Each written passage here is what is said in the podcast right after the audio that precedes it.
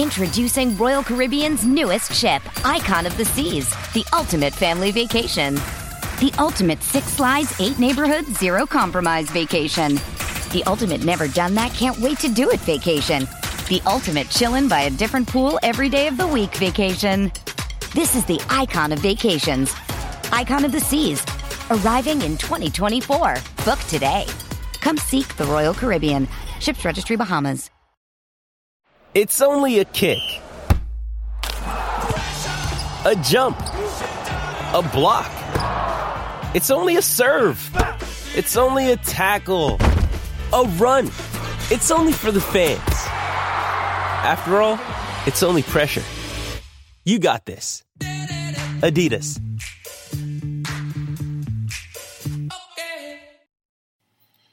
Just what will Le'Veon Bell do now after watching the Steelers' James Conner run wild against the Cleveland Browns? Welcome to the Steelers update from Penn Live, where we keep track of all things Steelers so you don't have to. This is John Lucy reporting. Well, we know Steelers holdout running back Le'Veon Bell was watching on Sunday because he tweeted out a curious emoji of a guy wearing a monocle. Some thought the running back was trolling the Steelers after they battled to a sloppy, turnover filled 21 21 tie against the lowly Cleveland Browns, who actually have a lot of talent on both sides of the ball. But when Bell was called out about the emoji tweet, he clarified that he had just never witnessed a tie before in the NFL. But observers believe what Bell really was watching was the performance by second year Steelers running back James Conner, who had the pro debut of his life against the Browns in rain soaked Cleveland. Indeed, none other than Sports Illustrated called Conner's prolific day on the ground and in the air a Le'Veon Bell like performance. For the record, Conner, who's making about $30,000 per game compared to the $855,000 that Bell would make each game if he ever signed the franchise tag with the Steelers, carried the ball 31 times for 135 yards and two scores. Conner also hauled in five passes for 57 yards. In short, Conner was every bit the dual threat that Bell has been for the past five years in Pittsburgh. But Conner did fumble once, and it was one of the many, many costly turnovers that allowed the Browns to claw back into the game, erasing a 14 point Steelers lead in the fourth quarter to take the contest into overtime. Alas, the Steelers were in position to win the game in overtime, but a Boswell field goal uncharacteristically sailed wide left. Not to be outdone, the Browns, set up by a Roethlisberger fumble late in the overtime period, could have won the game with their own field goal.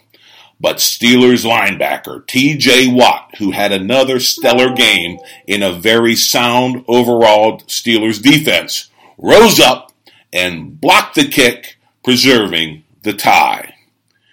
In Pittsburgh, that tie felt like a loss, for sure. But in Cleveland, they were celebrating long into the night because the Browns had finally broken a nearly two year long losing streak and a 13 year losing streak in season openers. Yet in Cleveland style, the Browns managed to do this by not winning either. Oh well. I guess a lot of people in Cleveland had hangovers today anyway. Well, there will be plenty of fallout from the game that slipped away from the Steelers. But the most curious could be on how Bell chooses to react to what Conner did on the field. Bell's agent famously said last week that one of the reasons Bell is holding off from signing the $14.5 million franchise tag is that it provides no security for 2019 and beyond. That's when Bell would be a free agent and could sign a big money contract with as much as 35 to 40 million guaranteed. One of Bell's agent's biggest issues is how the Steelers will use Bell going forward or in the agent's mind, overuse him.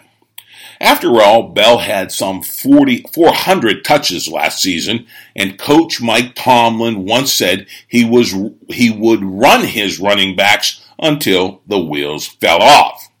Clearly, Bell's camp is out to pare back that usage this season in order to preserve Bell's body and thus his earning power in free agency.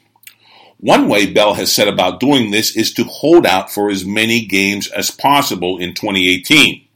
He needs only p- to play in six games this season to pre- preserve his free agency status for next season. But now there's speculation in NFL media circles that Bell could be back before the end of the month. So, did watching Conner perform so well in Cleveland change Bell's calculus? Sports Illustrated is among the national NFL media obsessed by the story. They speculate that Bell could view Conner's performance as a green light to report and then to be used in tandem with Conner by the Steelers in order to pare back the number of touches Bell gets in each game. There's also the school of thought, echoed by Sports Illustrated, that Bell does not want to be shown up by Conner.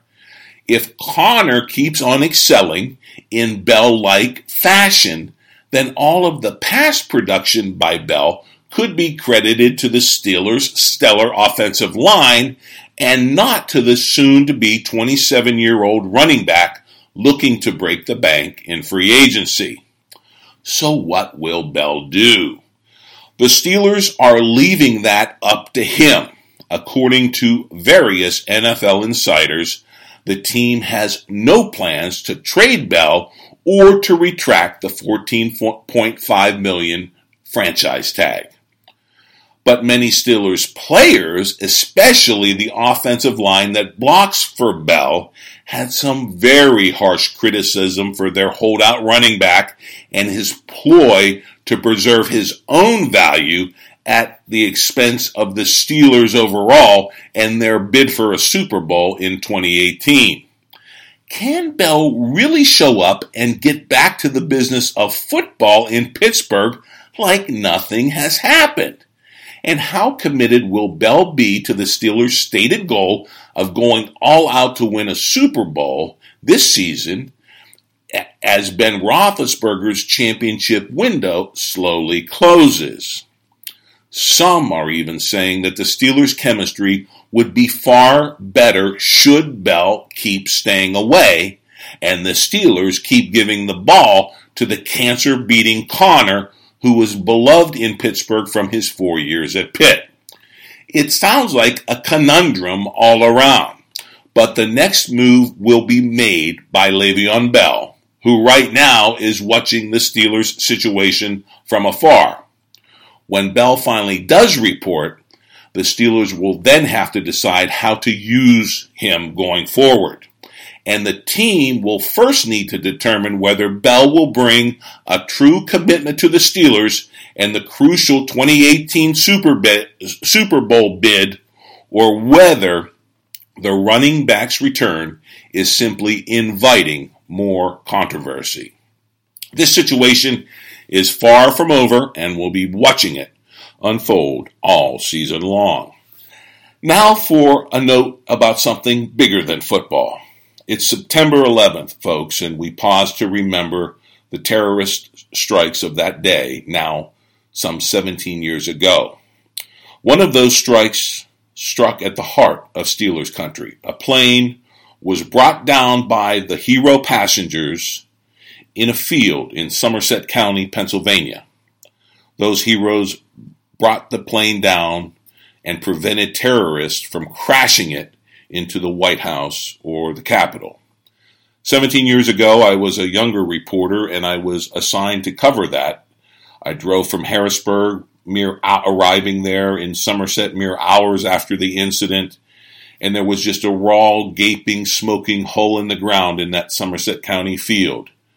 It was a symbol for the raw way we were all feeling about what had happened. But I'll never forget it, and certainly the Steelers paid their respects, busing the entire team to Somerset later that week to hold a solemn memorial for the victims. We remembered then, we remember now, we will remember always. That's the Steelers update for now. Come back daily for the latest on the black and gold. Sign up for the podcast on Amazon Alexa. And of course, log on to pennlive.com anytime for your real time Steelers news.